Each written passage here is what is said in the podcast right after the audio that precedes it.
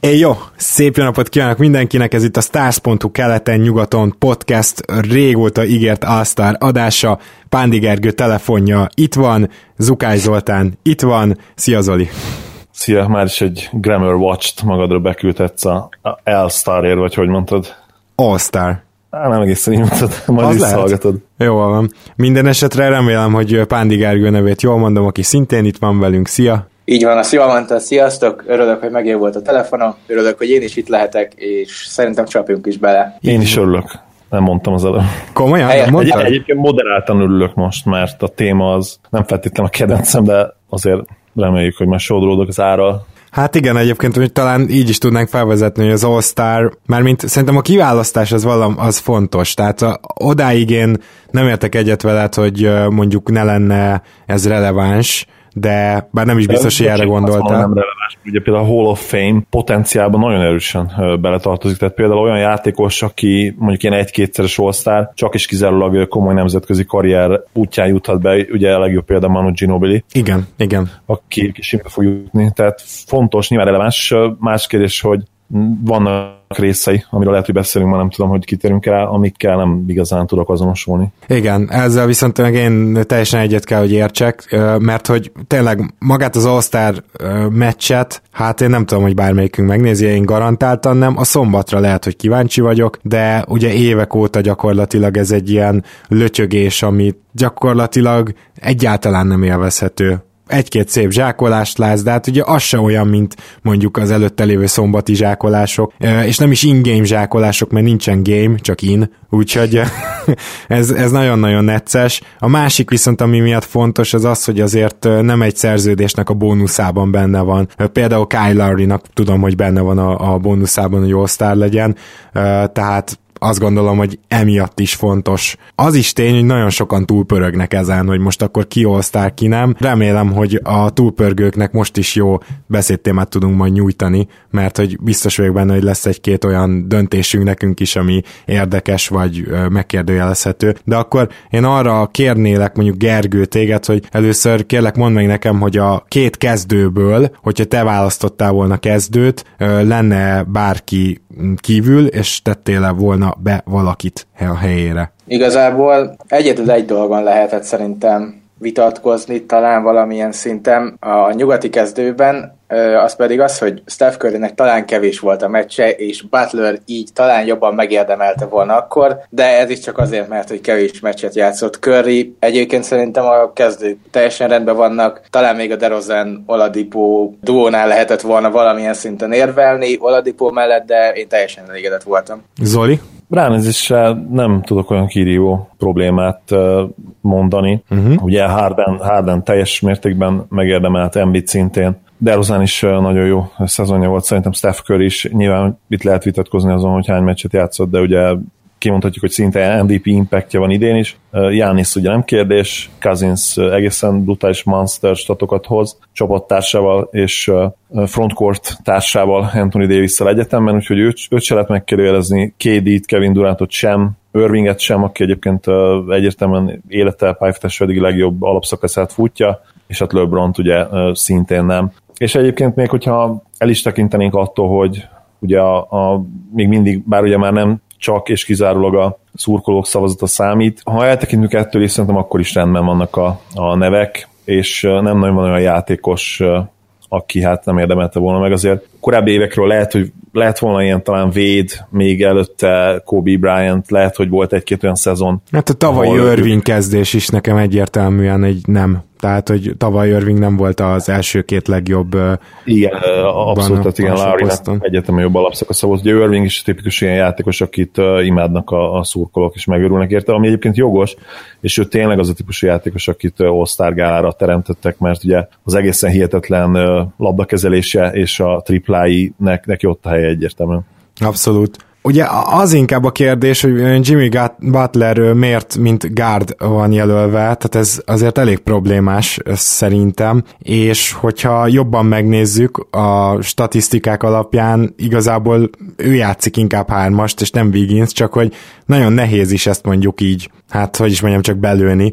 Nagyon különbözőek még a különböző oldalaknak a statisztikái is erről. Tehát itt gyakorlatilag ugye erről már beszéltünk, hogy arról is van szó, hogy ki hova írja be a, a jegyzőkönyv vezetők közül, miközben Butler fogja általában a hármasokat, és Wiggins fogja általában a ketteseket, de persze ez azért változhat, mert Butler annyival jobb védő, hogyha az ellenfélnél a kettes poszton, vagy egyes poszton akár van egy olyan játékos, akit meg kell fogni, akkor ráállítják, de hát az én szememben inkább ő a hármas minnesota Na mindegy, tehát ezen el lehetne gondolkozni. A mai NBA egyik rákfenéje lehet egyébként, hogy már annyira hasonlóak ezek a wing játékosok, hogy most már azt is nehéz a eldönteni, hogy a, a játék alapján, tehát a, a pozíciók alapján ki hol van, illetve milyen taktikában küldik pályára, mert lehet, hogy egy shooting guardnak gyakorlatilag tök ugyanazt kell majd csinálnia, mint egy, mint egy kis csatárnak, főleg egy olyan csapatban, ahol mondjuk van egy, egy elég komoly irányító, akinek sokat van a labda, úgyhogy ez is érdekes dolog. Bizony, bizony. Hát akkor szerintem csapjunk bele keletbe, ahol ugye, hát volt egy-két érdekes kiválasztás, de egyébként szerintem annyira nem lett vészes.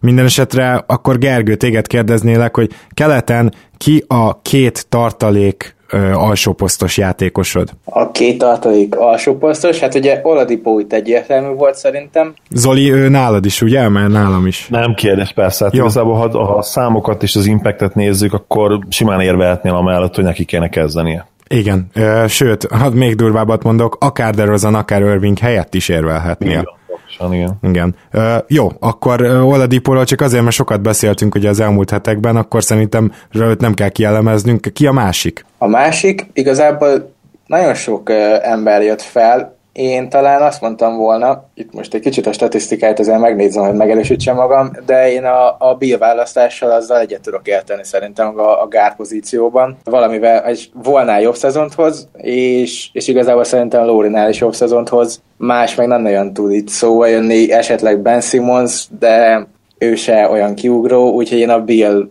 mint másik, másik gárd, nekem ő, ő tökéletes választás lenne. Zoli? Egy kicsit elfogult vagyok az utóbbi, utóbbi években larry kapcsolatban, és tény, hogy idén a, az ő számszerű statisztikái nem túl jók, de mégis itt uh, úgy gondoltam, és ez egyébként egy egész külön téma is lehetne, hogy most akkor a csapat mérleg mennyire számít, és én amiatt, hogy uh, mennyire jó idén a Raptors, és mennyire fontos ebben a csapatban Larry, és ha jól tudom, idén is az advanced statok terén, ezt majd talán megerősíted, hogy megcáfolod, megint eléggé kiemelkedő, ha talán nem is annyira, mint tavaly. Igen, egész szezonban top 20-ban van uh, RPM, uh, plus minus-ban, de volt top 10-ben is egyébként, uh, még idén is. Igen, szóval ezen okok miatt én, én őt uh, beválasztottam egyértelműen. Hát szerintem mindannyiunknál Larry és Bill között volt a, a dolog, tehát hogy ki, ki jönne ide, és nálam is Bill, mert Larry-nál látok ilyen minden negyedik, ötödik meccsen ilyen olyan meccseket, ami, ami nagyon, hát ugye mondja az angol, hogy stinks, tehát bűzlik, és mint Raptors Drucker kevésbé tudtam ugye ettől elvonatkoztatni, még mindig egészen jók a számai, és még mindig kiváló a, az impaktja, tehát amivel ráhat a játékra, úgyhogy gondolom, hogy nem titok, akkor valószínű nálam is, és gondolom nálatok is ott lesz majd azért az all keletben a tartalékok tartalékai között, de én Bilt választottam ide, és akkor szerintem nézzük meg a magas embereket, mert itt azért nagyon érdekes volt, és hagy kezdjem én, engedjétek meg. Nálam két fix ember volt, Horford, Horford és Drummond. Van-e bármelyikötöknél olyan roster, amiben ők nincsenek benne? Nálam nincsen, nálam is ott voltak mind a ketten. Zoli? Hát nálam ugye képi volt az egyik egyértelmű, és ezen nyilván lehet vitatkozni nem titok az, hogy kicsit elfogult vagyok vele szemben. Ettől függetlenül is azt gondolom, hogy voltak legit érvek mellette, és akkor erre egy nyelvtamacsot lehet, hogy kapok majd. Jó, és a másik, a másik két játékos pedig nálam is egyértelműen a Horford volt. Ugye már említettem Laurinál a csapat mérleget, Horfordot is mindenképpen díjazni kell emiatt, és mindemellett azért is, hogy Impactben hát ott van Irving környékén. Lehet, hogy Gergőnek van valami statjáról lehet, hogy akár Irving felett is van. Azt tudom, hogy a szezon elején messze neki voltak a legjobb advanced statjai. Hát még most is azért uh, ugye a Real Plus minus biztos megelőzi Irvinget, mert erről beszéltünk, hogy az Irvingek és Derozanok, a világ uh, scorerjei azok ebben a bizonyos statisztikában nincsenek általában túl elől. Igen, pontosan így van, és uh, akit uh, nagyon sok ideig nem szerettek még az advanced statok, az Drummond volt, és ez is változott bizony idén. Plusz a védekezésben néztem a plusz-minuszát, ott, ott egészen kiemelkedő volt végre. Nyilván még mindig nem lehet rá azt mondani, hogy elitvédő, de ez plusz az a támadásbéli javulás, ami ugye elsősorban két dologból jön a büntető, büntetőzés, ami egyértelműen fejlődött erre a szezonra, javult nála. A másik pedig ugye a passzjáték. A képesség az mindig megvolt benne, pár éve, három-négy, lehet, hogy már öt éve is van annak, de azt hiszem inkább négy. Volt pár egészen hihetetlen klip róla, ahol hát ilyen olyan egykezes passzokat eresztett meg a védő lába mellett, vagy talán között, amiket egy peak szabasz is megirigyelt volna, csak nagyon ritkán húzta ezeket elő, és idén bizony lényegesen többször sikerülnek ezek neki. Most az éjjel is volt egy egészen hihetetlen monster meccse, ha jól, jól emlékszem, ilyen 23 pont, 21 lepattanó, 7 assist, 3 blokk, szóval egészen brutális, és ugye Griffin nélkül megnyerték a, a Cavs elleni meccset, a cavs játszottak most a személlyel, ugye? Igen, igen, igen. igen. igen szóval neki is ott a helye, én azt gondolom, nem, nem lehet idén kiadni. Na akkor viszont a harmadik választás az nálad képi, nálad pedig Gergő? Nálam Whiteside. Az jó, mert nálam is képi.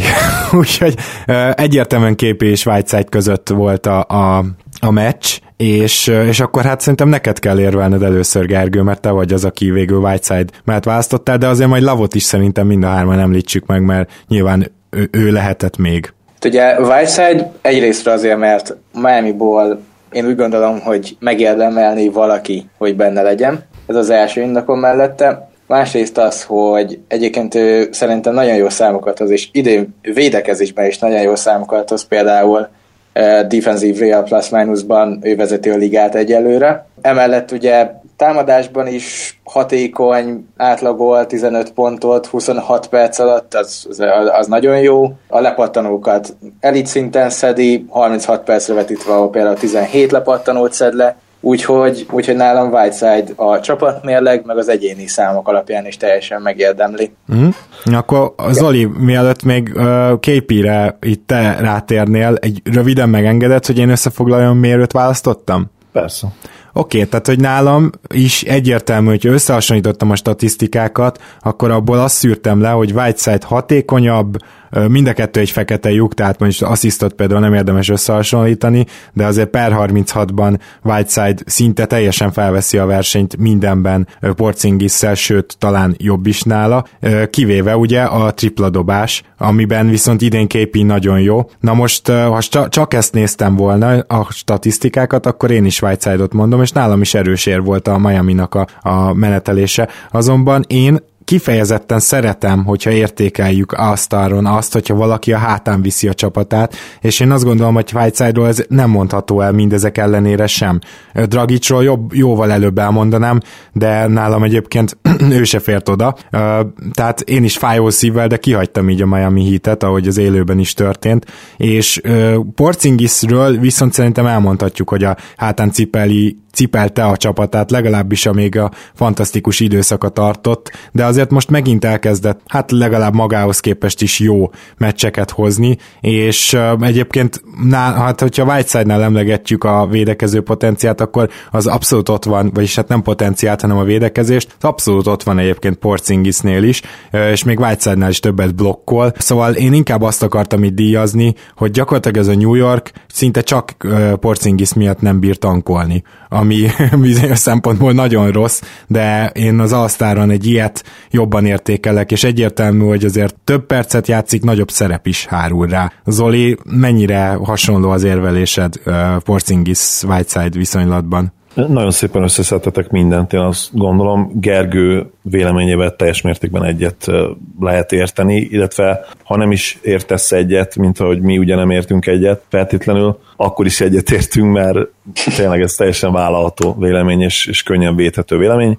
Ugye itt felsoroltatok már, hogy mi szól Whiteside mellett, Whiteside mellett nem kell megismételnem, ami képi mellett szól, és talán nagyjából mindent említettél, még talán egy dolgot hozzátennék, hogy van egy egészen alacsony labdaeladási mutatója, e, ez azért értékes, és tényleg a legfontosabb itt az, hogy, hogy ő első számú opció, Whiteside valószínűleg harmadik, de leg, hát lehet, lehet, hogy inkább második számú opció. Ugye a hit kerete egyértelműen jobb, azt hiszem ezt kijelenthetjük, még hogyha az első három játékos összehasonlítva valószínűleg nem is lennének nagy különbségek, azért a hit mindenképpen mélyebb, ezt kimondhatjuk. És hát az egyzője pedig nem kevéssel jobb. Így van, pontosan sokkal jobb edzője van, és képinél tényleg egyértelműen el kell mondanunk azt, hogy ő még nem, nem konzisztens, úgymond csak ugye kapargatja ezt a, ezt a, a felszínét a tehetségenek, ahogy, ahogy kint mondani szokták, és megerőszakolva lefordítottam magyarra. De ha egyszer sikerül neki összerakni a, a, ezt a, já, a játékát, a, a tulajdonságait, a fegyvereit, ami neki van, és ugye hozzávéve azt, hogy már most is egészen jó védekezésben, ami a gyűrű levédését illeti, ugye ebben a, a legjobb a ligában, és azt hiszem, hogy nem is kevéssé vezeti a, a százalékokat tekintve. Ugye blogban is vezette még pár napja legalábbis a ligát, és az ellene, amikor ellene próbálkoznak, akkor az, azt messze a legalacsonyabb százalékkal teszik a ligában, úgyhogy ez azért értékes, és nem valószínűleg ennek is köszönhető, hogy nélkül a Nix azt hiszem ilyen 1-6 vagy 1-7 egy hét rá, vagy esetleg 2-6, 2-7. Pár napja még azt hiszem 1-5 volt, utána kihagyott egy meccset, azt hiszem azt elbukták, úgyhogy lehet, hogy akkor 1-6, és vele meg azért ilyen 50% közeli, közeli mérleggel állnak, ami még akkor is szerintem impresszív, hogyha tudjuk, hogy mennyire könnyű volt nekik a, a szezon elejé sorsolás. Abszolút, meg hát ezt a csapatot nem, hogy ide nem vártuk, hát bőven lejjebb vártuk. Na mindegy, szerintem érthető, viszont akkor az lesz a kérdés, az, az ezek szerint nem kérdés, hogy Larry, illetve te esetedben Bill Zoli lesz ott a két maradék hely egyikén, viszont akkor a másikon vajon ki mert akkor itt magas emberből is van, akit így éppen hogy, vagy fájószívvel hagytuk ki, és nálam például ennek ellenére nem Whiteside került be erre a maradék egy pozícióra, hanem Kemba Walker. És hát egyelőre én azt kérem, hogy ti indokoljátok meg a saját választottatokat, aztán majd rátérek Walkerre. Egyrésztről még az előzőhöz hozzá akartam tenni egy fun fact hogy Whiteside-ról mondtad, hogy nem jó tripladobó, idén ő az egyedüli, aki kettő kísérletet legalább elvállalt, és mind a kettőt bedobta. Jó van, oké. Okay. Százszázalékos tripadó volt, tehát nem tudom, miről beszélünk. A, a másik, hogy én nálam a két wildcard, ugye az utolsó kettő pozíciónál ez úgy van az osztáron, hogy gyakorlatilag mindegy, hogy milyen pozícióra e, választ e, az ember. Nálam egyrészt ugye Lóri, akit már beszéltünk, a másiknál pedig én Porzingis és Love között vaciláltam, és végül Porzingisra esett a választásom, méghozzá azért, mert Love az utóbbi időben, főleg Isaiah Thomas visszatérése óta visszaesett, nincs is annyi dobása, nincs annyi helyzete, nincs annyi figura rá kiosztva, úgyhogy az év elején nagyon jól játszott, gyakorlatilag a Minnesota-i szezonja óta most volt a legjobb, a palánknál nagyon jó játékot hozott össze, eddig ugye ez volt a legnagyobb gyengéje, hogy inkább kinti dobó volt, idén a palánk alatt karrier legjobb százalékait hozza, úgyhogy ő nekem nagyon sokáig ott volt, viszont ami miatt az utóbbi időben visszaesett, már olyan, hát nem is tudom, néha már a kedvetlenség is látszik rajta. Nálam Porzingis megelőzte, Porzingis szakacsolag már ti mindent elmondtatok, úgyhogy nálam Lure is Porzingis lett a két wildcardos. Zoli? Én ké, kélábot betettem, lehet, hogy talán kicsit azért is, mert hát sajnálom szegényt mostanában milyen osztásokat kap, és akkor ugye erre jön még az élet, és ha az egyik, a csapattársai adtak neki egy pofont az egyik oldalról, az élet most adott egyet a másikról is, ugye eltörtek ezért, és kidőlt, hát lehet, hogy két hónapra. Ennek ellenére triplot dobásból, a triplából az eddigi karrierje egyik legjobb szezonját hozza, ugye 40% felett tüzel, 5,4 kísérlettel, 18 pontot átlagol, majdnem 10 lepattanót, és ha, ha jól emlékszem, ilyen career low perceket játszik, tehát 28 percet. Hogyha per 36-ra megnézzük, akkor 23-12, két assziszt, és a hatékonysága is 61%-os, ami egészen brutális úgyhogy nekem ezek a számok mindenképpen egy all részvételt érnének, még úgy is, hogyha nyilván a Cavaliers mostanában hát finoman szólva sem remekel. A másik játékos pedig, akit még én kiválasztanék, az nem Bill lenne, mert elismerem, hogy egészen jó szezont fut, bár lehet, hogy tavaly egyébként jobb volt, hogyha pusztán a hatékonyságot nézzük. Hát igen, akkor igen, de azért minden másban tényleg jobb most. Igen, lehetséges egyébként. Ennek ellenére azért, ugye beszéltetek arról, Gergő említette, hogy a, hogy a hídből azért valaki megérdemelné, hogy kiválasszák, és ugye nálam ez nem Whiteside lett, hanem Goran Dragic, akit nagyon kedvelek. Az EB-n is imádtam nézni a játékát. Európában ugye felértek most a csúcsra, egy másik nagy kedvencemmel Doncsicsel együtt, akit jövőre már remélhetőleg láthatunk az NBA-be. Legalábbis nagyon ajánljuk neki, hogy nem maradjon még egy évet Európában. Dragic tényleg mind, szinte mindent tud erről a játékról, nagyon szépen beérett 30 éves korára kicsit ő későn érő típus, ugye, Nash is ugye palérozta még őt. Volt egy-két egészen jó playoff szériája, playoff meccsei, aztán ugye nem annyira úgy sikerültek, aztán jött egy All-Star szezon, ha jól emlékszem, amikor ilyen 20 pont környéken átlagolt. Gyorsan meg is nézem, hogy nem, nem volt még akkor All-Star, viszont játszott egy All-Star szezont, amikor, én, amikor meg kellett volna kapja ezt a ezt a kitüntetést, akkor nem jött össze, ugye most se fog, mint tudjuk, de nálam bekerülne egyértelműen. Még lehet, hogy összejön. Még lehet, hogy összejön, igen, most a sérülésekkel. Hát kíváncsi leszek egyébként, hogy Dragic vagy Whiteside bekerülhet nálam. Azért lett Kemba Walker, gyakorlatilag amit elmondtam Porcingisnél is, hogy ő, ő viszont még inkább egyedül cipeli ezt a csapatot a hátán. Egyébként a statisztikái alapján például én azt gondolom, hogy egy Bill szintjén van simán, tehát azért elég jó szezont hoz, de nem vagyok annyira elájulva, például a hatékonysága idén nem olyan jó. Hát ez Igen, nem... tavaly, tavaly egyértelműen jobb szezon volt neki. Igen. Azt, azt és mindezek mellett viszont ugye már beszéltünk az ő on-off mutatóiról, hogy nélküle a csapat és vele a csapat, és az viszont olyan LeBron james meg MBD magasságokban van, hogy, hogy ezt nem tudom egyszerűen nem nézni. Hogyha mondjuk a nem tudom, hogy a végére bejut-e majd a playoffba a Hornets, vagy szétcserélik, vagy mi lesz, de most gondoljatok bele, hogyha egy kicsit úgy jött volna ki mondjuk fordítva a lépés, hogy a Hornets most áll a hetedik helyen, és aztán mondjuk a szezon második felében kizúg, akkor szerintem senki nem kérdőjelezi meg, hogy Walker All-Star. Szóval, hogy igazából a Hornets szereplése az, ami miatt ő nem annyira merült fel, és annyira azért nem játszott kevés meccset, tudom, hogy hiányzott, de annyira nem vészesen sokat, legalábbis nálam ez még bőven belefér kategória, úgyhogy én azért gondolom, hogy Walker ide jobb választás lenne, és ugye nekem is Lauria másik. Jó, hát gyakorlatilag egy emberről nem beszéltünk, nem azért több emberről, de Vol az, aki ugye bekerült az All-Star keretbe, most a sérülésével majd kikerül, de nálunk egyikünknél se. Úgyhogy szerintem ezt próbáljuk meg körüljárni, hogy ez miért is van. Gergő nálad például miért nem merült fel az ő neve? Hát egyrésztről azért, mert idén, amit hát mezőny százalék címszó alatt csinál, az szerintem nem all kaliber. Tehát, hogy 50%-os TS-sel játszik, nincsenek meg azok a gyors indításai, pont tegnap olvastam egy tweetet erről, hogy nagyjából három ponttal kevesebbet szedett gyors indításból, nagyon rossz döntéseket hoz, nagyon sokszor teljesen legeli például, jegeli például Bilt, vagy Portert, pedig sokkal jobban megy nekik, rengeteg, amikor ész nélkül dobál mindent, ami a kezébe kerül, és, és nincs olyan impactje, mint például tavaly vagy azelőtt. Tavaly még én azt mondtam, hogy ő kelet második legjobb játékosa LeBron James után, aztán idénre meg már gyakorlatilag az országba se tudjuk betenni, mert, mert nem tudom, ne, nekem az idei szezonja nagyon nagy csalódás. Hát az advanced statok nem szeretik idén, az, az teljesen egyértelmű. Pocsék hatékonysággal dolgozik, és nem csak a pályán mutatott játékából érezzük azt, hogy ő egy kicsit önző, a 9,3 assziszt ellenére, ugye ezt párszor már Gáborra is elmondtuk, és szerintem Gergő, te is egyetértesz, hogy az asszisztból mérni egy játékosnak a, az önzetlenségét, illetve a, azt, hogy ő mennyire tud jól irányítani egy csapatot, nem feltétlenül szerencsés.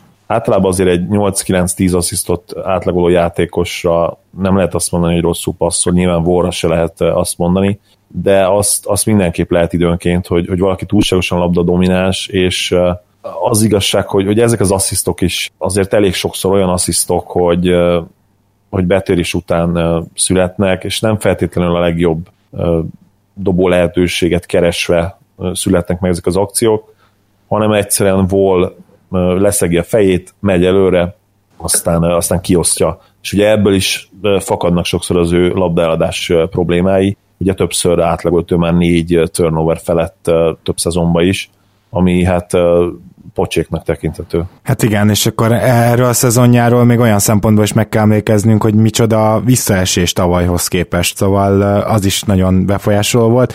Aztán szerintem Chris Middleton az, akit még meg kéne említenünk, és még nem hangzott el a neve, meg Ben Simmons, Én elsősorban Middletonon gondolkoztam még, főként azért, mert ö, gyakorlatilag a Bucksnál, hogyha megnézed azt, hogy Antetokumpo mit hoz, akkor azért az látszik, hogy az év elejéhez képest azért egy picit visszavet már, mint usage is. Tehát most nem mondom, hogy rosszabb játékos lett, vagy ilyesmi, szerintem nem is játszik annyira jól, de még mindig elképesztően elit. Viszont nagyon kellett mellé Middletonnak a rossz évkezdés után egyre jobb teljesítménye azzal, hogy kiegyensúlyozza ezt a dolgot, és hát arról szerintem Middleton sem tehet, hogy egy hozzá nem értő egyző volt náluk, de azért amit ő idén csinál, az szerintem meg kell, hogy említsük az All-Star beszélgetésben.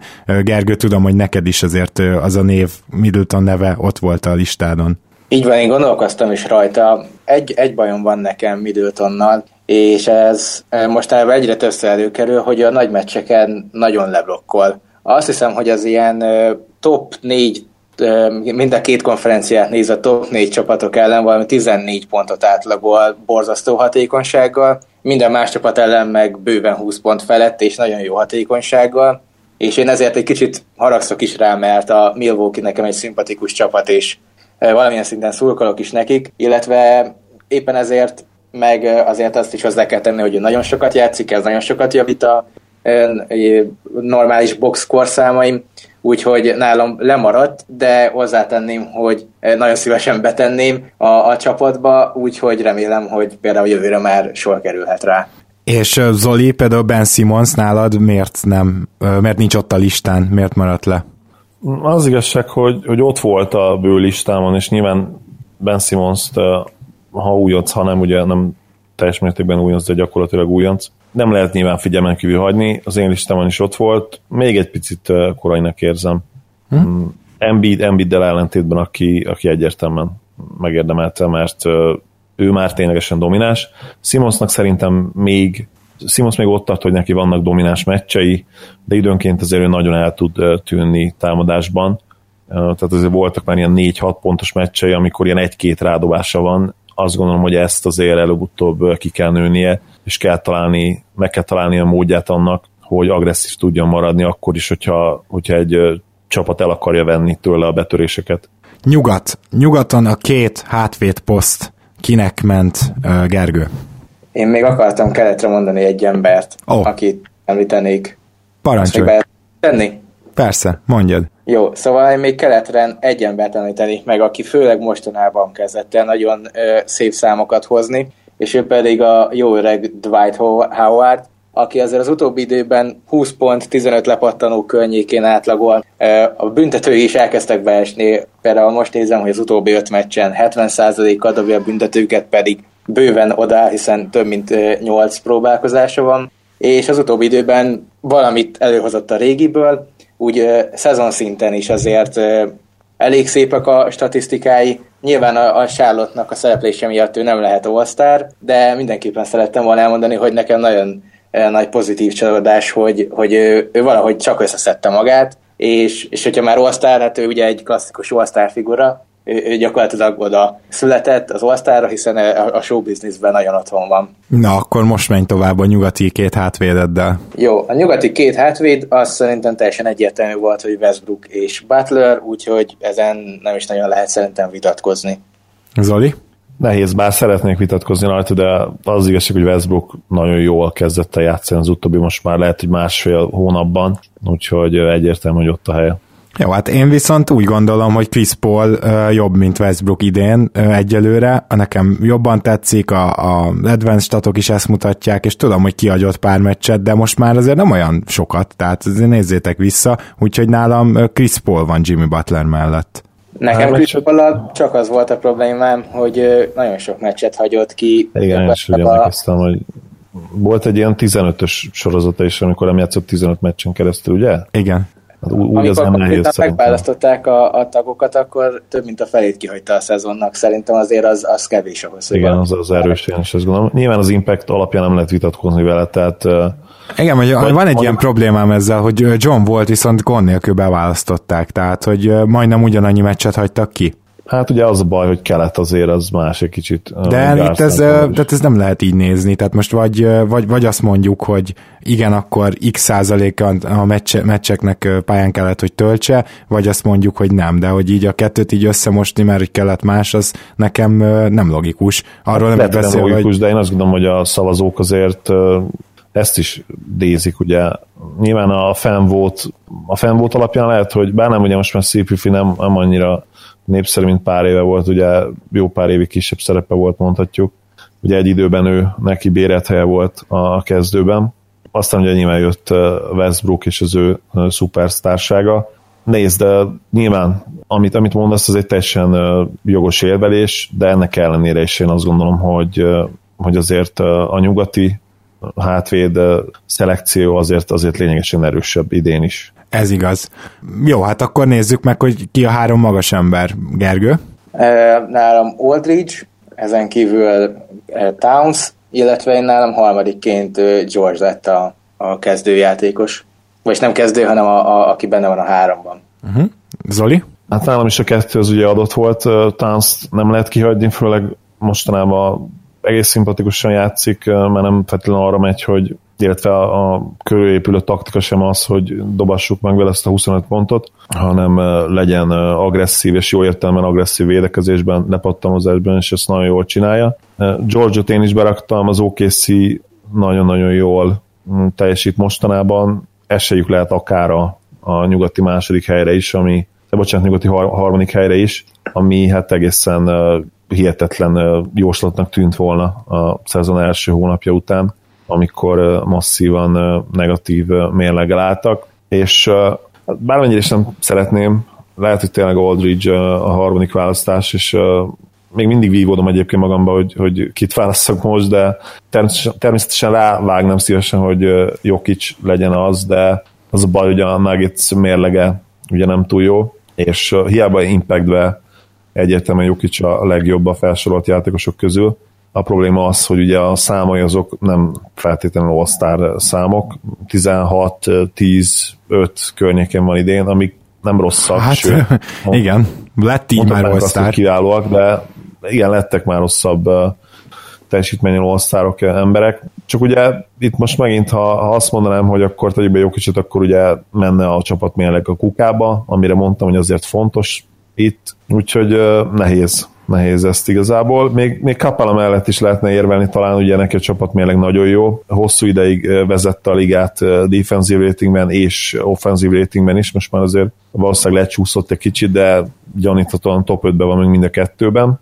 Szóval mellette lehetne még érvelni, de az igazság, hogy Aldridge most egyértelműen a, a Spurs első számú opciója, és meglepően jól csinálja ezt idén azt gondolom, hogy, a, hogy az, hogy a mérlegük ennyire jó, és hogy az általunk predestinált összeomlást is megúszszák, amire persze pop csapatnál lehet, hogy számítani kellett volna, és emiatt azért kell valakit tőlük jutalmazni, ugye ez idén nyilvánvalóan Kawai nem lehet, úgyhogy marad Aldridge akkor.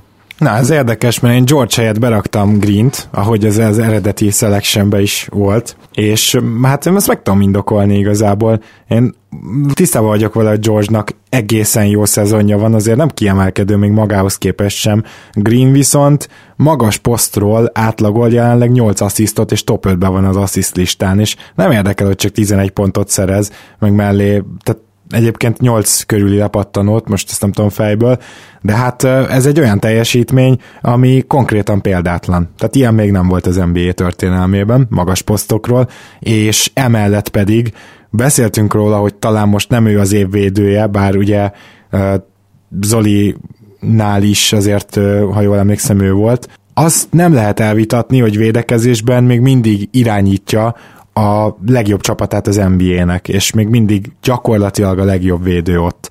Úgyhogy ez a két faktor, ez nálam fölülírja azt, hogy Paul George-nak mik az erősségei, mert nála is fel lehetne hozni a védekezést, csak éppenséggel az ő csapatában van egy jobb védő, aki sajnos most ugye megsérült, Robertson, és hát George annyit semmiképpen nem szervez.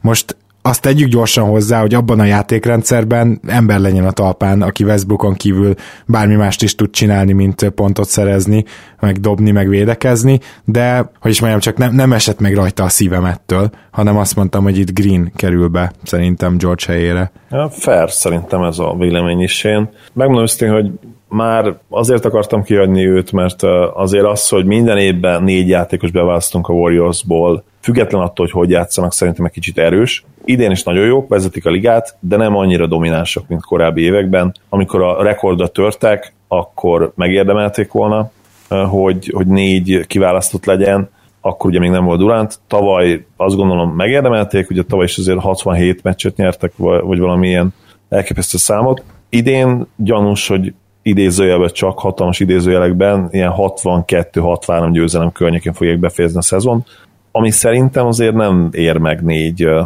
osztárt. Hát nálam nincs is négy osztáruk, mert a maradék két helyre én nem raktam be Clay-t, hanem... Igen, mondjuk az is fel, tehát igen, ez, emellett is érvelt, hogy akkor Clay maradjon ki, igen. aki egyébként idén advanced statok alapján hát bizony nem érdemelni meg egyáltalán. Hm, ez nagyon érdekes, igen, de mint ahogy te is mondtad, nagyon erős ugye ott a mezőny a gárdoknál nyugaton, a hátvédeknél, és éppen ezért nálam gyakorlatilag ugye Westbrook kimaradt, azt mondtam, mert hogy Butler és CP3 volt, tehát Westbrook, és mellette Lou williams két választottam. Most egyelőre nagyon kíváncsi vagyok, a ti két választottatokra, úgyhogy Gergő nálad ki volt az, aki uh, itt a tartalék wildcard posztokon még becsúszott. Nálam is két gár lett, méghozzá Lou Williams és Devin Booker. Uh-huh. Bookert, tehát előbb választottad például, mint Damian Lillardot. Így van. Jó, ezen szerintem lesz mit beszélgetni, és nálad mi a helyzet, Zoli? Hát én Williams megsajnáltam, és az, hogy, hogy helyette nálam is Lou Williams került, én nagyon megsajnáltam, megmondom őszintén, és ha összehasonlítod a statjait Clay ide is statjaival, akkor, akkor azért lehet is érteni ezt a felháborodást. Neki, meg, meg nyilván itt ebben az is benne van, hogy neki ez az egyetlen lehetősége lett volna, ez az egyetlen lehetősége, nem tudom, még bekerülte, volt, volt sérült nyugaton is most? Vagyis a, abba a csapatban, amiket... Ö, nem, de hát nem a csapat az számít, hanem a nyugatról sérült. Igen, nyugat, akkor nyugati sérült volt, most nyugati sérült? Cousins, de már helyette van George. Igen. Ja, igen, ha ő került be. Hát igen, akkor sajnos úgy néz ki, hogy nem fog bekerülni semmiképp, és neki ez lenne az valószínűleg az egyetlen lehetősége életében, hogy osztál legyen. Nem volt még osztás soha korábban, ugye? Na, azt hiszem nem volt. Nem volt. Nem volt, igen. Szóval én emiatt őt betettem. A másik játékos, Booker én is gondolkodtam, de annak ellenére, hogy egyértelműen jobb szezonja van, mint tavaly, itt azért a csapat mérleget egyszer nem tudtam figyelmen kívül hagyni, így Lilárd volt a másik kiválasztottam, aki egyébként megint brutális számokat hoz, még akkor is, hogyha nála viszont az impact megkérdőjelezhető, bár ez ugye még Bookerre is igaz, ott is azért meg kell várni egy pár évet, hogy kiderüljön, hogy ő ténylegesen mennyire játékot befolyásoló tehetség. Na hát akkor összefoglalva az a fő különbség, ugye nálam CP3 bekerült, nálatok ugye nem, de hogyha így nézzük, akkor hogyha őt kivenném, én nekem is Lillard lenne a választottam, itt még a maradék posztra. Ez azt jelenti, hogy azt már megbeszéltük, hogy kinél kiesik ki, tehát Draymond Green és George közül, viszont a, a csere tehát a, a wildcard pozíciókra mindenki hátvédeket választott, és akkor gyakorlatilag itt egy Lillard Booker szembenállás van, ami miatt neked kéne érvelned, Gergő. Én azért választottam Bookert, mert egyrésztről a 36 percre vetített statjai gyakorlatilag ugyanazok, Lillardnak valamivel több az asszisztja, de cserébe Booker valamivel több pontot dob, és ugye nyilvánvalóan azért Booker többnyire nem irányítót játszik, úgyhogy így is szerintem az az öt assziszt az egy nagyon szép szám. Hatékonyságra ugyanaz, gyakorlatilag 3 tizeddel, 3 tized százalékkal dob rosszabbul Booker, de cserébe jobb a tripla százaléka, valamivel rosszabb a büntetőzése, és, és nálam ugye az, amit ti elmondhatok Porzingisre, én ugye ezt most akkor elmondanám Bookerre, hogy ő egymagában van abban a csapatban, és amikor ő játszik, akkor azért ez a csapat nem olyan rossz, mint amikor ő nincsen. Egyrészt, másrészt pedig azért tényleg, ő, ő társak nélkül van, míg Lilárdnak azért mégiscsak ott van egy McCallum, aki elviszi a védő figyelmét, ott van egy Nurkic, aki olyanokat zár neki, hogy azért tisztább dobása legyen, tehát nekem ezek alapján a Bookernek ez a teljesítménye többet él, mint Lilárdé. Hm, tulajdonképpen nem egy rossz érvelés. Na most mielőtt nekiesünk itt a, csak tényleg nagyon röviden érintjük majd a Rising Star Challenge-et, hogy ott tudom, Zoli abból egyáltalán nem készített listát, jól tudom, Zoli? Igen, mert nem volt nehéz megtippelni ezt. Na most éppen ezért, hogyha ugye neked most hamarosan menned kell, lehet, hogy azt, azt javasolnám, hogy akkor azt majd Gergővel kivesézzük, viszont arra a maradék 5 percbe, ami most még Zolinak itt van az adásidőből, mindenképpen szeretném, hogyha egy picit beszélgetnénk Demarcus Cousinsról, és akkor Zoli, neked mondanám először, hogy szerinted gyakorlatilag milyen következményekkel jár ez a sérülés most a Pelikán szempontjából? Hát gondolkodtam ezen, és nem tudok egyszerűen optimista lenni. Ugye írtak páran, hogy, hogy Cousins nem az a szuperatléta, akinek ez fájhat, tehát ezzel pont nem értek egyet. Tehát cousins azt teszi cousins és azt teszi ezért a hihetetlenül domináns erővé, hogy az elképesztően izmos és ugye picit, picit párnás mackó testéhez iszonyúan komoly atletikusság párosul. Nagyon puhák a léptei, és nagyon-nagyon atletikus, annak ellenére, hogy, hogy nem feltétlenül ugrik ugye magasra. És az Achilles szakadás az pont ezeket a tulajdonságokat szerintem el fogja rabolni tőle. Nagyon képzett, ugye nagyon jó labdavezetése, nem rossz az a jumper, és ugye a, a gyűrűnek háttal is azért ő, tud, tud alkotni. Nyilvánvalóan lesz ő még NBA játékos, de attól félek, hogy, hogy a hatékonysága borzasztóan le fog romlani, és soha nem látjuk majd meg, hogy mi lehetett volna belőle. Az Achilles sérülés az, az egészen hihetetlen. Gyakorlatilag egy-két példát lehet mondani az NBA történetéből, hogy játékos úgy tért volna vissza belőle, hogy meg, akár megközelítőleg is olyan teljesítményt tudott nyújtani, mint a sérülés előtt. Talán van egy játékos, aki erre picit rácáfolt, azt hiszem Oscar Robertsonnak is volt egy Achilles sérülése, vagy lehet, hogy, uh, lehet, hogy Robinson volt az, de nem, szerintem, szerintem Oscar Robertson volt, vagy lehet, hogy Dominic Wilkins, bocsánat, uh, ugye valamelyik játékos, most ne, ne kövezzetek meg, hogyha elrontottam. Neki volt egy nagyon-nagyon jó szezonja, vagy, vagy két-három nagyon jó szezonja utána, ilyen mini, mini peak, de rajta kívül szinte csak horror sztorikat lehet említeni, és az a baj, hogy Kazin szerintem tényleg az a típusú játékos, akinek ez nagyon-nagyon fog fájni és a szó szerint is ugye nyilván sérülés, meg a rehabilitáció állítólag borzasztóan fájdalmas. A minap olvastam pont Elton Brand, egy régi Elton Brand interjút, ugye neki is azt hiszem 26-7 éves korában szakadt el az Achilles, és gyakorlatilag soha nem volt a régi utána. Általában itt szó szerint le kell szakítani a hámot, a hám, ugye, hogy gyógyul a, belül a, a műtét után a seb, ahhoz, hogy visszatérjen valamennyire az Achillesnek a ruganyossága, gyakorlatilag majd, hogy nem szét kell szakítani újra a rehabilitáció során, így, így szép lassan ugye a gyakorlatok által, és állítólag brutálisan fájdalmas, úgyhogy már csak ezért se irigyeljük szegény Kazinst, hogy ilyen hihetetlen rehab vár rá. Hát ez biztos, és, és egyébként a New Orleans sem irigylem, mert én nekem tökre tetszett, hogy egy ilyen nyugati Dark Horse kezdett lenni a New Orleans, kezdtek pont összeállni,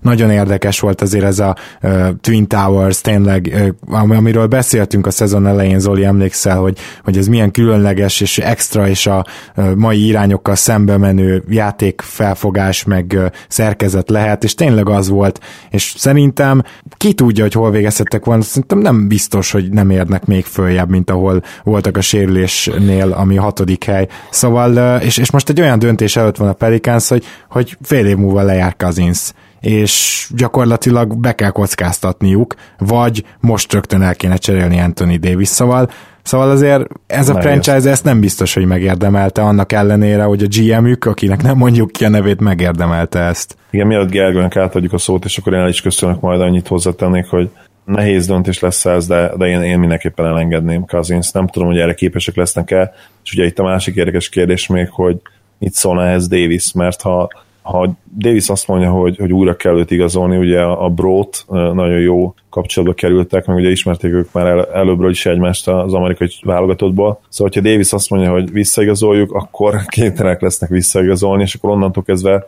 maximum annyit tehetnek meg, hogy, hogy érvelnek az ügynökének, hogy értelemszerűen nem tudják eh, sem a maxot, sőt, még egy maxos közeli szerződés sem adni ezek után. Aztán ott nyilván elindul egy ilyen, ilyen húzavona. Meglátjuk, eh, majd meghallgatom Gergő véleményét is erről eh, később.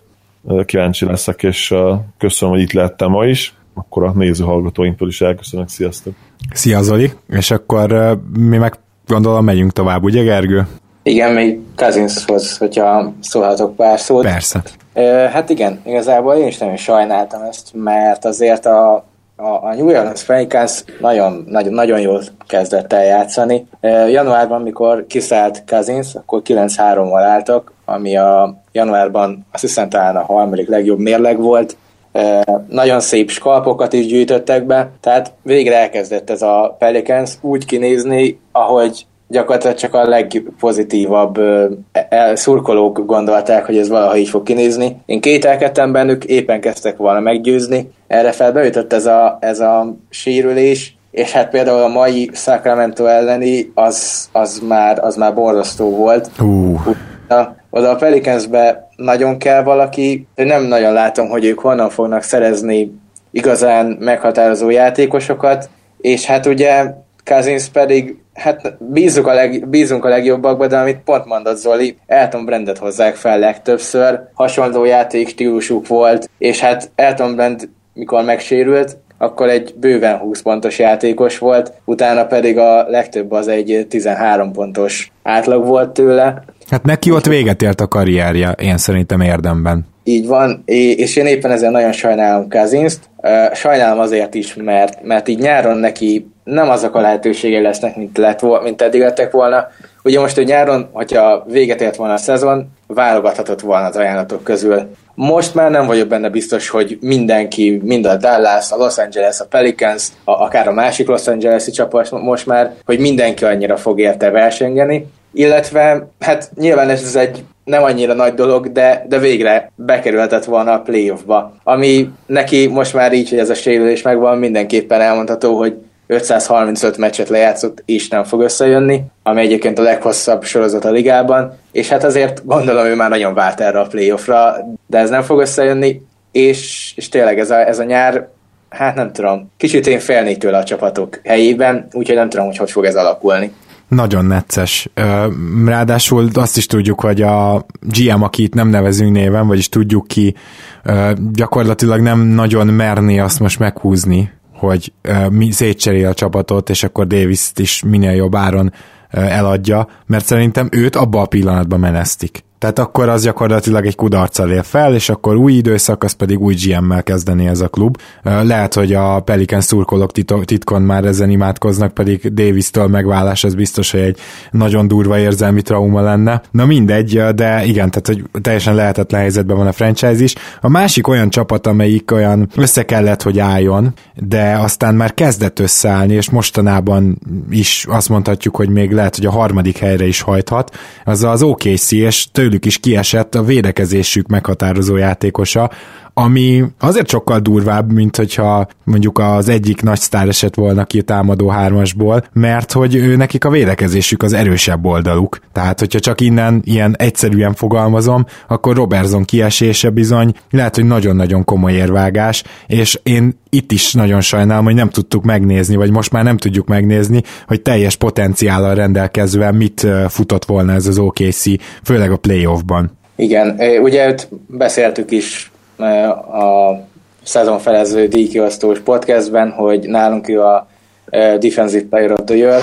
Beszéltük, hogy ő a Defensive Player of the Year nálunk a, a szezon végén is, és hát ugye ő neki a védekezése az, az, az elképesztően sokat javított a csapat védekezésén. Volt az NBA a Sport csoportban ezzel kapcsolatban egy vitám, hogy hát igen, mert ő sokat, sokat van a, a többi jóvédőkkel, Steven adams Paul George-al, akár a Westbrookkal, és hát ez nagyon nincs így. Ha megnézzük a statisztikákat, mikor kiszállt Robertson, akkor úgy nézett ki, hogy Robertsonnal a kezdő 96 pontot kap, míg amikor Robertson nincs bent, akkor 114 pontot, ami a legrosszabb az egész ligát tekintve. Tehát Robertsonnak a, a defensív impactje az óriási volt. Nem tudom, hogy ezt hogy fogják kivédeni nem tudom, hogy Ferguson mit fog tudni csinálni a helyén. Vele együtt a harmadik helyet én, én azt megtippeltem volna, hogy be, fogja, be fognak odaérni. Így már necces lesz még a negyedik hely is, szerintem. Hát én sem tudom, hogy ezt hogy fogják pótolni, de talán tudja meglepetés vendégünk. Zukály Zoltán visszatért, képzeljétek el, úgyhogy szia Zoli, kérlek válaszolj, hogy hogy tudja átvészelni az OKC ezt a bizonyos időszakot most, hogy kiesett Robertson. Sziasztok! Hát aki Sky beszélgetésre nem hajlandó időben megérkezni, az vesse magára, de ez nekünk jó, mert hiányoztatok nagyon egyébként az elmúlt öt percben. Mi volt még egyszer kérdés? Hát ugye Robertsonról beszélgettünk, meg hogy az ő hogy hogyan tudják átvészelni. Igen. Igen. Hát csere nélkül szerintem sehogy, mert megmondom hogy nem ismerem például Fergusonnak hívják a srácot, ugye? Igen, Terence. Igen nem ismerem az ő védekezésbeli képességeit, nem követtem igazán sokat az okc nem tudom, hogy milyen szerepe volt eddig. Azt hiszem, hogy milyen rotát, épp hogy rotációban volt, vagy, vagy sokszor ült is, ugye, teljesen végült meccseket. Hát igen, vagy Ebrins, vagy ő mm, volt. Igen, Ebrins ugye, akit én sokáig argentinek gondoltam, aztán kiderült, hogy spanyol.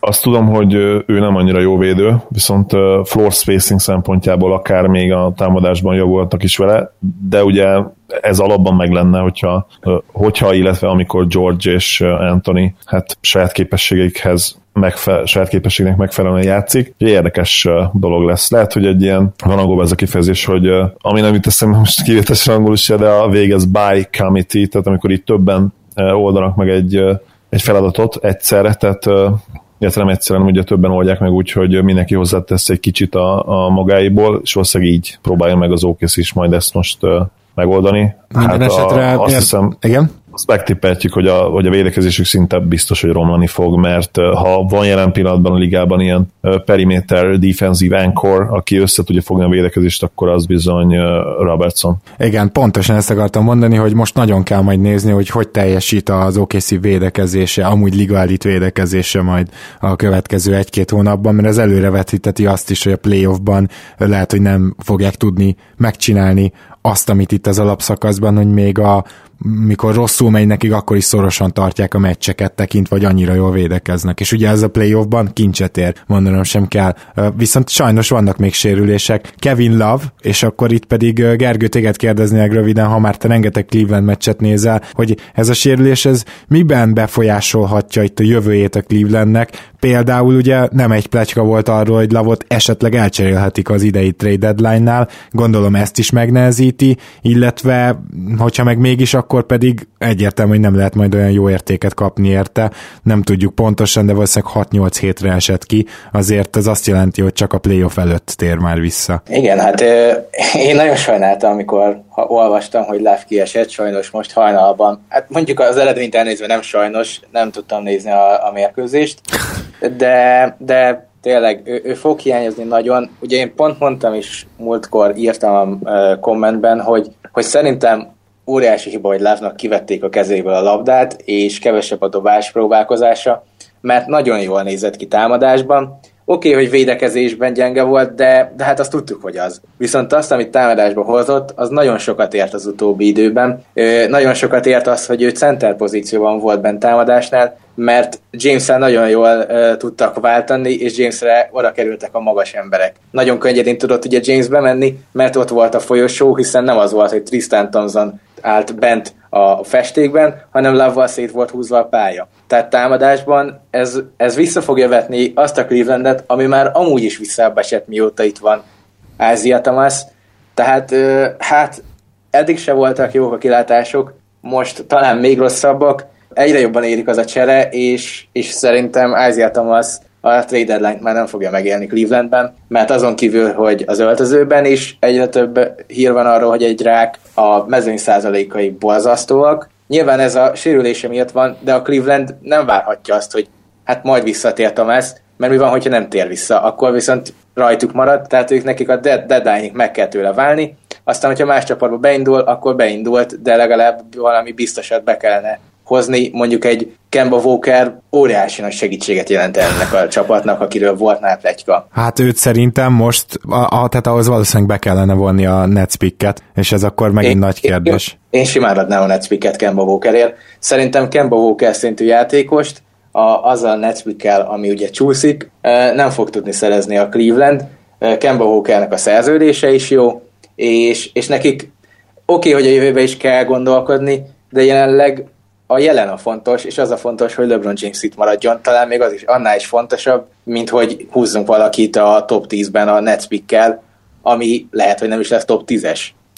Igen. Zoli, egy nagyon meredeket kérdeznék tőled ebben a témában. Felkészültél, meg kapaszkodtál? Igen, kapaszkodom éppen.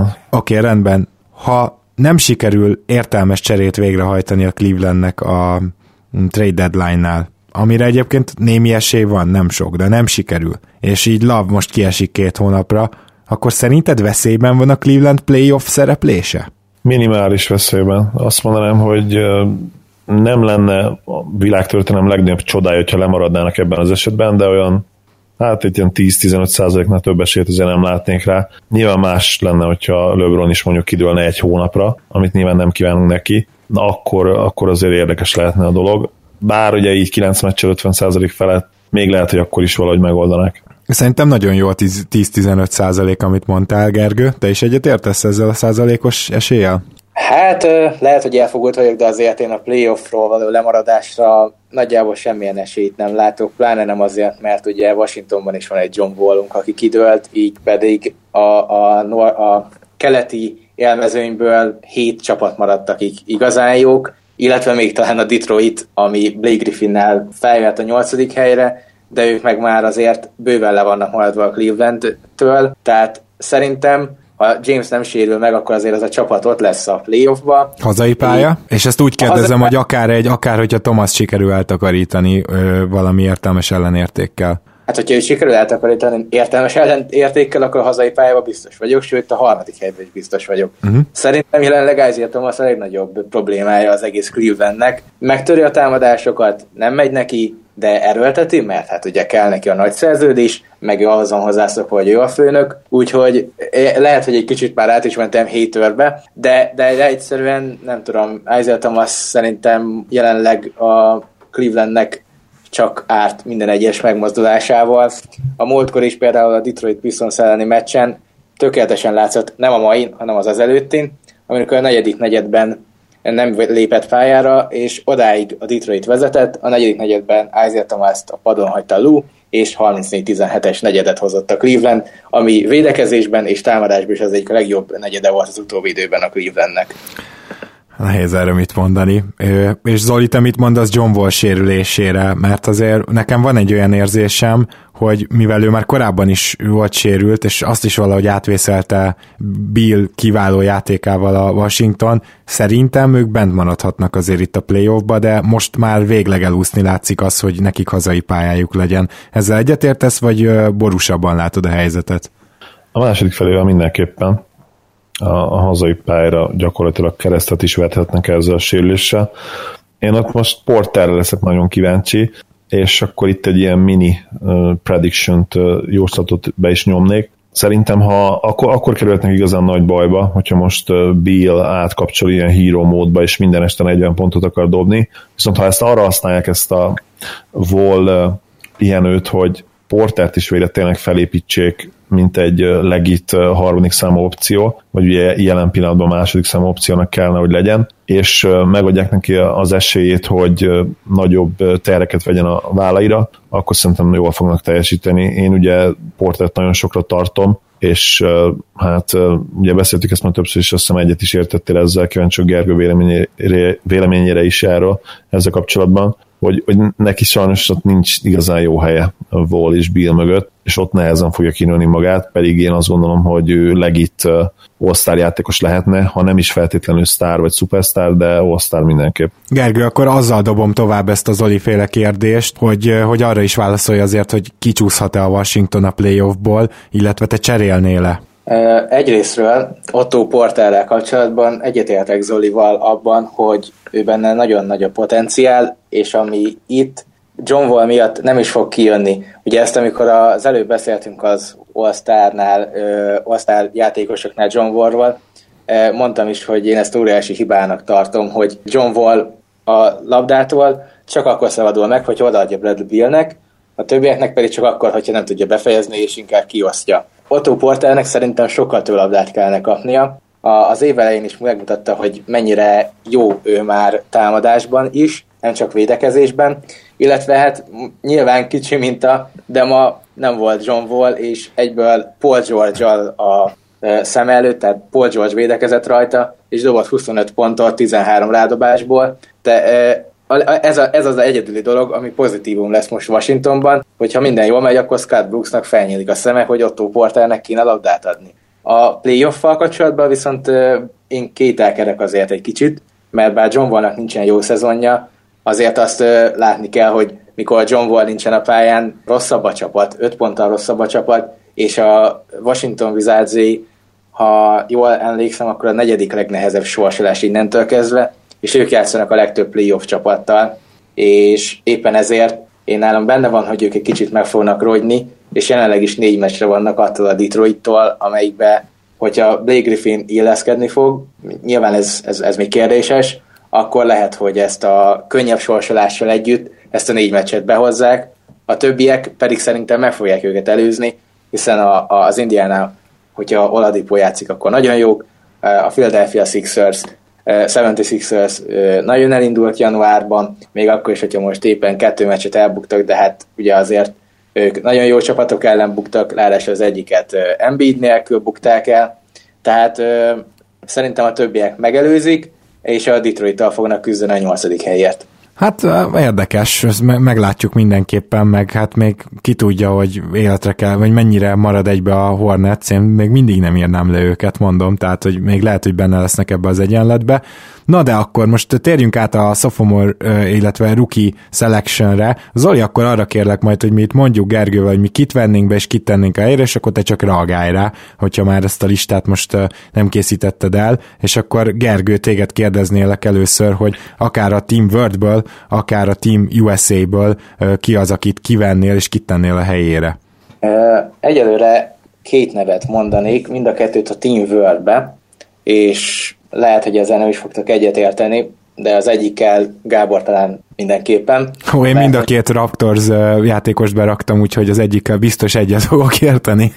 Akkor jó, rendben. Tehát én Pörtlőt betenném a csapatban, méghozzá Dillion Brooks-t vennénk ki helyette, illetve a másik ember, akit én betennék, Oké, okay, hogy keveset játszott, de egyrészt ő nagyon is illik oda, másrészt én, én nagyon kedvelem, én Teodosicsot is betenném, és Nili, Nili Kinát venném ki, aki annak ellenére, hogy már sokszor beszéltünk róla, hogy nagy potenciállal bír, azért idén még ezt nem feltétlenül mutatta meg olyan szinten, hogy azért ő az All-Star csapatba bekerüljön, vagyis hát a első Rising Stars csapatba.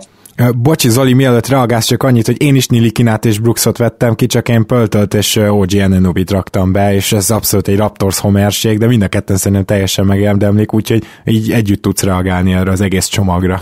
Nézem a listát, és tényleg nagyon kilóg ez a két játékos jelen pillanatban, ugye Szabonis nem nagyon lehet megkérdőjelezni, kiváló szezon fut, Jamal Murray szinte nem lehet, mostanában ugye superstar szinten játszik, Markanen kiváló, gyakorlatilag torony magasan ott van a top 5-ben, ami az újoncokat illeti. Lehet, hogy picit feljebb is. Brooksnak volt egy-két jó meccse, de, de azért nagyon inkonzisztens, úgyhogy egyértelmű, hogy kilóg ezen a, erről a listáról. Buddy Hield nem rossz szezont fut, Bogdanovicsot talán még lehet említeni, bár neki is voltak azért egészen jó meccsei. Simons ugye nem lehet kérdés, Saric szintén nem lehet kérdés, hogy megérdemli, és hát ugye Embiid szintén másodévesként a World csapatból. Ami a, igen, és akkor reagálva erre, Purdue most most akkor jól mondtam, ugye? Na, szép volt, szép volt, igen. Ja, köszönöm szépen, megdicsértél.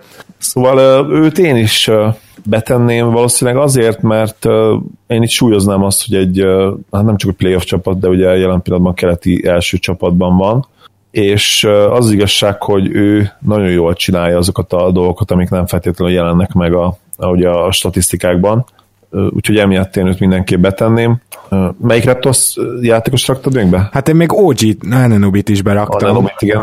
Mert hogy ő meg még kezd is, és azért nem Igen, és, uh, és nem is játszik ugye rosszul, védekezésben kiváló, és támadásban is meglepő jó volt, azt hiszem mostanában azért a triplázás kicsit visszaesett, ugye? Igen, megszelídült, ilyen 37% környékén van már csak. Igen, ugye sokáig 40% felett volt. Egyébként ő se rossz választás, mert hogyha ugye érveltem Purdue mellett, akkor hát akkor a Ananobi mellett is érvelni kell mert hogy neki is legalább, hanem, hanem nagyobb szerepe van, legalább akkor, hanem nagyobb szerepe van a Raptorsban, és azért ez egy tényleg ez egy keleti első csapat, és egy olyan csapat, amelyik azért rendszeresen ott van a play évek óta.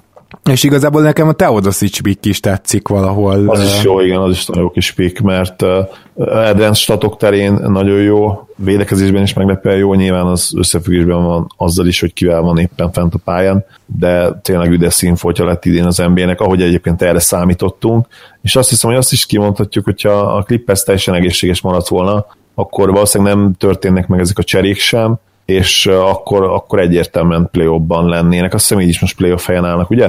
Hát, vagy, vagy most estek ki, most lehet, most hogy a Denver ki, most talán, igen, de azt hiszem, hogy egyetértünk, hogy, hogy akkor egyértelműen play lennének, és Teodosic azért egy ilyen meccsenként 20 percen, 20 percet biztosan játszana, és kiválóan játszana, most már azért ezt is el is választ kaptunk az idei szezon alapján, hogy nem akkora nagy probléma az, hogy, hogy ő védekezésben nem olyan jó, mert tényleg, hogyha ott van Beverly mellette, akkor, akkor tudják váltani, és Teo egyébként amennyire pocsék az ilyen nagyon atletikus, gyors irányítók ellen, azért ő a dobó hátvédek kis csatárok ellen nem, nem annyira rossz védekezésben. De hogy ő még most se rossz, amikor már nincs Beverly. Tehát, hogy Igen. az a durva, mert, mert annyira azzal számolnak, hogy ő, ő meg fogja verni őt az ember, hogy így az egész védelem úgy alakul, ő pedig nagyon intelligensen tud cserélni. Igazából erről van szó, Igen, erről volt ez tök nagyon érdekes téma, erről lehetne külön beszélni, bocsánat, miatt még Gergőnek átadjuk a szót, hogy amikor, főleg a mai kosárlabdában valószínűleg igaz ez, mert például az ISO ligában a 90-es években ugye minden arról szólt, hogy egy matchup előnyt azt azonnal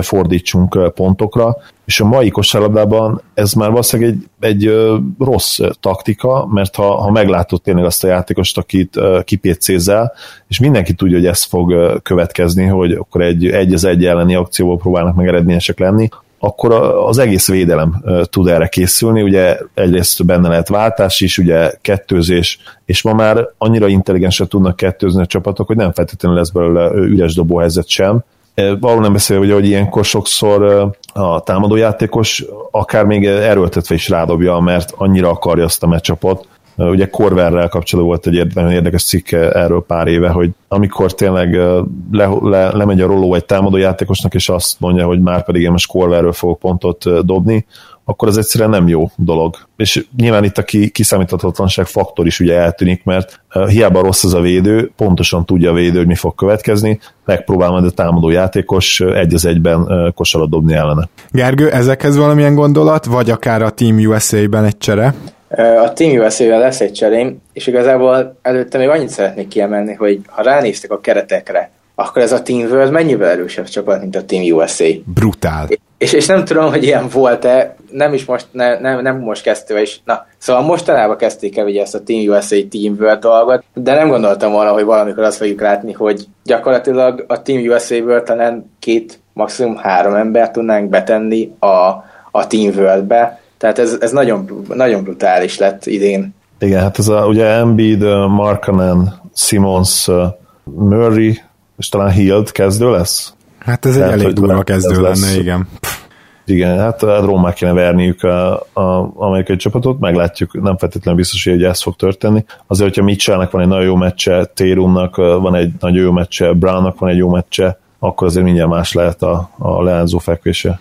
Na de akkor nézzük azt a cserét a Team USA-ben, bocsánat. Most én nálam egyébként nem volt csere, csak elgondolkoztam azon, hogy Turin Prince-et berakjam el Ingram helyére, de annyira hasonló dolgokat hoz a két játékos, és azért kicsit jobban áll a Lakers, hogy végül nem léptem meg ezt a cserét.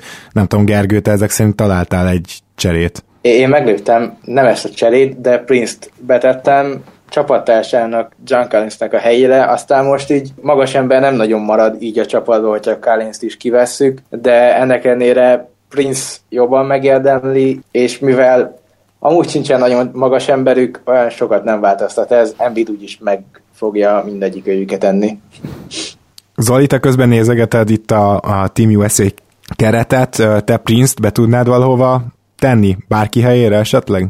Kuz, Kuzma helyett semmiképp, Brown helyett semmiképp, Térum helyett semmiképp, Mitchell helyett semmiképp, Dan helyett sem, azért ő egészen jól játszik idén a, a Bullsban. Brogdon helyett talán, Dennis Smith helyett szintén talán, Collins helyett ugye csapattársa Collins helyett is végül is be lehetne tenni, ugye Collins sem feltétlenül az a játékos, aki, aki annyira domináns lenne akár statokban, akár játékban jelen pillanatban, és hát Ingram helyett is lehet, hogy be lehetne tenni, mert ugye voltak nagyon nagy meccse, és a, leg, a legjobbja Ingramnak szinte bizonyosan jobb, mint Prince, de, de hogyha átlagos teljesítményt nézzük, akkor lehet, hogy közel vannak egymáshoz, vagy akár lehet, hogy Prince még jobb is. Hát egyébként itt néztem az összehasonlítást, nagyon-nagyon hasonlóak, ugye annyival jobbak egy picit Ingram statisztikái, amennyivel többet játszik, ugye 33 és fél perc a 30 perchez vetítve, de egyébként nagyjából hasonló tényleg. Úgyhogy uh, szerintem simán elmondhatjuk azt, hogy, hogy érdemes összehasonlítani ezt a két játékost, és érdekes is. Egyelőre, hogyha valaki azt mondaná nekem, hogy most akkor ez a csere végre jöhet, annak is azt mondanám, hogy oké, okay, és hogyha valaki azt mondaná, hogy nem, azért Ingram egy picit jobb, meg nagyobb szerepe van, meg picit jobb a Lakers, akkor az is, én, én bent hagytam őt. De akkor például Lonzo Bolt uh, kihagytuk még ebből a felsorolásból, vajon ő neki helye van-e itt a legjobb tízben? Szerintem mindenképp. Én kedvelem is a játékát, nyilván dobni nem tud, de, de, de a többi dolgot azt nagyon jól csinálja, az impactje az egy rukihoz, főleg egy ruki irányítóhoz képest nagyon nagy, és hát azért ez a 10-7-7 átlag, 10 pont, 7 lepattanó, 7 asszisztos átlag, ez szerintem főleg ebbe a Team USA-be, ami, mint beszéltük, azért nem annyira erős, teljesen beleillik ebbe a csapatba Lonzóból, azon kívül pedig őt is olyan, hogy igazából nem nagyon lehet kihagyni sem, de szerintem nem is kell. Na, ezzel teljesen egyetértek. Zoli, bármilyen gondolat még ide a rookie sophomore meccsre, ami most már ugye Team World, Team USA, fogod-e egyáltalán nézni? Az összefoglalót mindenképp, és érdekes mondom, lehet, hogy, lehet, hogy inkább ennek a meccsnek fogom nézni az összefoglalóját, a hosszú összefoglalót, inkább, mint ugye a főmeccsnek.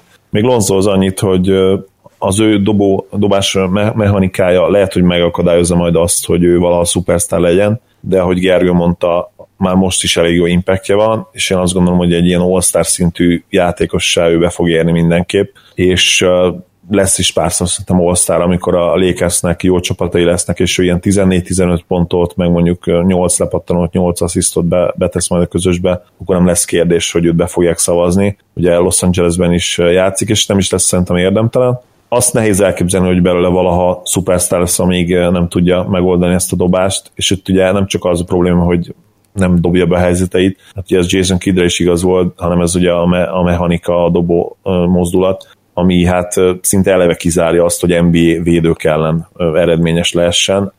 Az benne van, hogy wide open, teljesen üres helyzetből eleresztett triplákat bedobálja majd a jövőben, de, de minden más nehézkes lesz neki. Ettől függetlenül nagyon jó védő, nagyon jó passzoló, úgyhogy biztos, hogy jó NBA karrierje lesz. A, mondom, a superstar szint az, az azért nehézkes lesz, hogyha nem tud esetleg valamit csiszolni a, a dobásán.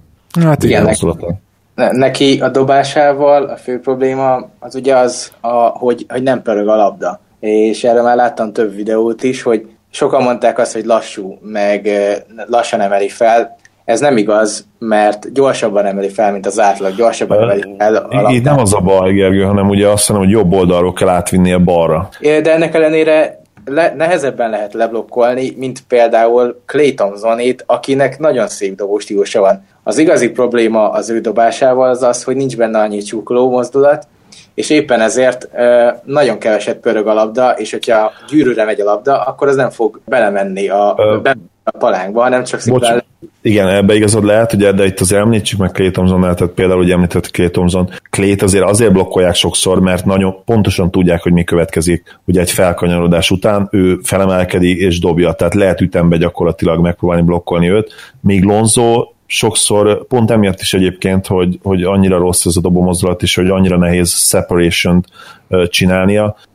Van is erről videó, hogy sokkal hátrébről engedi el ezeket a stepback dobásait is, és gyakorlatilag a dobásai nagy része stepback, szóval persze, hogy nem tudják leblokkolni olyan sokszor, de pont emiatt is, hogy, hogy neki onnan stebbekeket kell dobálni, pont emiatt is a hatékonyság gyakorlatilag a béka feneke alatt van. Ez egyébként mindenképpen egyetértek itt mindkettőtökkel, tehát mind, mind a két érv jogos, csak hogy Zolinak szerintem ez fontos érve volt, amit most elhangzott, hogy bizony, hogyha gyakorlatilag csak a, adnak a szent nevében, hogy akkor most üresen tudjak dobni, és ne blokkoljak le, nagyon rossz dobást vállalok, akkor azzal bizony nem segítem annyira a csapatomat. Azt is beszéltük, hogy ő más dolgokban segíti, szóval most a Lakers drukkerek ne essenek emiatt a torkomnak, csak mondom, hogy, hogy igen, tehát azért ez még a shot, shot selectionnek a része, és amit Zoli mondta, jól értem, gyakorlatilag azt mondod Zoli, hogyha most ő hatékonyan akarna shot, shot, tehát kiválasztani a dobásait, akkor gyakorlatilag nem dobna rá. Igen, tehát vagy, vagy nagyon sok dobását leblokkolnák. Ugye van erről egy videó is, majd lehet, hogy belinkelem a, a, a link alá, amikor kiraktuk, hogy ahhoz, hogy egyáltalán az NBA-ben ő konzisztensen rá tudjon dobni, tehát hogy legyenek dobóhelyzetek, amik eljutnak egyáltalán a gyűrűig, nagyon sok stebbeket kell csinálni, ugye az atletikusabb védők ellen. Valahogy separation kell csinálnia, és a dobó mozdulata miatt például nem tudja azt megtenni, hogyha mondjuk jobbról kanyarodik, bal, tehát jobbról megy át bal oldalra, és úgy kapja meg a labdát mondjuk egy, egy handoff után, akkor nem teheti meg azt, mint, mint egyetemen, hogy rögtön ugye rámeli, hanem bele, bele kell neki rakni egy stebbeket, és ugye ezt mondani is kell, hogy például egy stebbek dobás az, az mennyivel alacsonyabb százalékú, ami a, a várható hatékonyságot illeti. Szerintem nagyjából körbejártuk, amit ma körbe akartunk. Gergő, nagyon szépen köszönöm, hogy itt voltál velünk, és megosztottad mind az All-Star listádat, mind pedig itt a gondolataidat a sérülésekkel kapcsolatban. Én köszönöm, hogy itt lehettem, örültem, hogy megint meghívtatok, aztán, hogyha kell, akkor még jövök. Biztos, hogy kellni fog, köszönjük Gergő, hogy megint elfogadtad a meghívást. Így van. Zoli, neked is köszönöm, hogy ismét itt voltál kétszer is. Én köszönöm a lehetőséget, duplán örültem, hogy itt lehettem. És kedves hallgatók, nektek pedig a szokásos üzeneteket tudom közvetíteni, ne feledkezzetek meg főszponzorunkról, a stars.hu-ról és az ő honlapjukról, illetve ne feledkezzetek meg arról sem, hogy esetleg bejelöltök minket így vagy úgy, például Facebookon, lehet kedvelni, lehet értékelni, ugyanezt megtehetitek iTunes-on, úgyhogy időről időre ezt is közlöm, hát ha még vannak új hallgatók, akik nem lájkolták például a Facebook oldalunkat, köszönjük szépen a figyelmet, és minden jót nektek, sziasztok! Sziasztok! Köszönjük figyelmeteket, sziasztok! Ha más podcastekre is kíváncsi vagy, hallgassd meg a Béton műsor ajánlóját.